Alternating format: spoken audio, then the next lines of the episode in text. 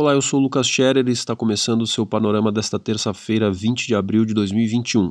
Apoie e financie o projeto assinando por apenas R$ 8,90 mensais em seupanorama.com.br.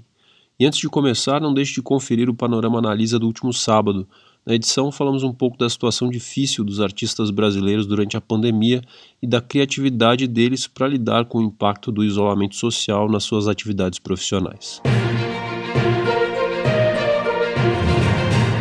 Foi marcada para a próxima terça-feira a primeira sessão da CPI da Covid-19 no Senado. De acordo com o Estadão, a data atende a um pedido do Planalto por mais tempo para negociar uma troca de apoio de membros do colegiado por cargos no governo e emendas no orçamento de 2022. Por enquanto, Omar Aziz, do PSD, segue o nome mais cotado para a presidência da comissão. Randolfo Rodrigues, da Rede, deve ser confirmado vice e Renan Calheiros, do MDB, relator. De acordo com a Folha, o grupo majoritário tem planos de iniciar os trabalhos convocando os três ex-ministros da Saúde e da gestão Bolsonaro para traçar uma linha do tempo dos acontecimentos durante a pandemia no Brasil. Pontos como a pressão do presidente Jair Bolsonaro para que a pasta defendesse o uso de cloroquina seriam prioridade no inquérito. Os atuais comandantes da saúde, da economia, bem como o ex-chanceler e o ex-secretário da comunicação social também devem ser chamados a depor. O Brasil registrou 1.607 mortes por Covid-19 em 24 horas e ultrapassou a marca de 375 mil óbitos pela doença. A média móvel dos últimos sete dias ficou em 2.860 vidas perdidas por dia. Já são 24 dias com um número acima de 2.500, destaca o G1. Os dados são do consórcio de veículos de imprensa. Ainda de acordo com o portal, o Brasil vacinou quase 27 milhões de pessoas com ao menos uma dose de imunizante contra o novo coronavírus. Isso equivale a 12,5% da população.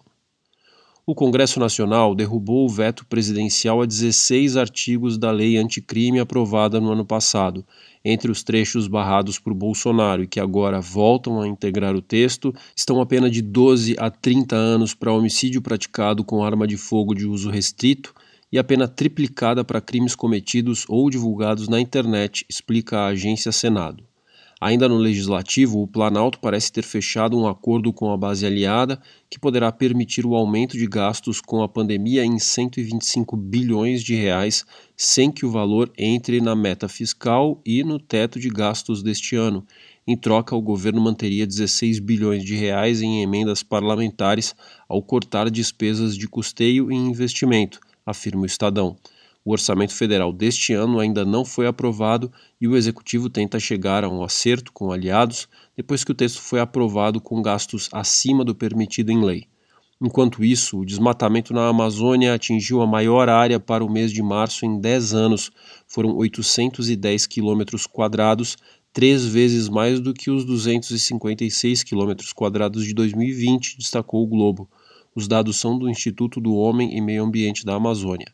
Na próxima quinta acontece a cúpula do clima convocada pelos Estados Unidos. Segundo a Folha, Bolsonaro deve sinalizar para um aumento no orçamento para o combate ao desmatamento na Amazônia, de olho em apoio financeiro para as políticas ambientais. O vice-presidente Hamilton Mourão, do PRTB, alfinetou e disse que o Brasil não deve se comportar como mendigo ao pedir auxílio financeiro para combater o desmatamento, relatou o Correio Brasiliense. Pelo Brasil, a Polícia Civil do Rio de Janeiro disse ter provas suficientes para encerrar o inquérito sobre a morte do menino Henri Borel, o que deve ocorrer esta semana. De acordo com o G1, os investigadores não sabem se vão atender ao pedido da defesa para que a mãe da vítima seja ouvida mais uma vez. Eles descartam a tese de que a mulher teria sido coagida a negar conhecimento sobre o comportamento violento do namorado. Ela é suspeita ao lado do vereador carioca Dr. Jairinho no caso que investiga a morte do filho. E no Distrito Federal, o mês de abril se tornou o mais letal da pandemia, com apenas 19 dias. Foram 1.255 óbitos no período, frente ao recorde anterior de 1.192 mortes em todo o mês de março, apontam Metrópolis. No mundo, Cuba confirmou o nome de Miguel Dias-Canel como líder do Partido Comunista do país. Pela primeira vez desde a Revolução, a ilha será comandada por uma pessoa nascida depois da queda do ditador Fulgêncio Batista em 1959. Pela primeira vez também, o sobrenome Castro não estará na cúpula do poder cubano, com a confirmação da aposentadoria de Raul Castro aos 89 anos. De acordo com o El País, as mudanças devem ter pouco efeito na condução da ilha.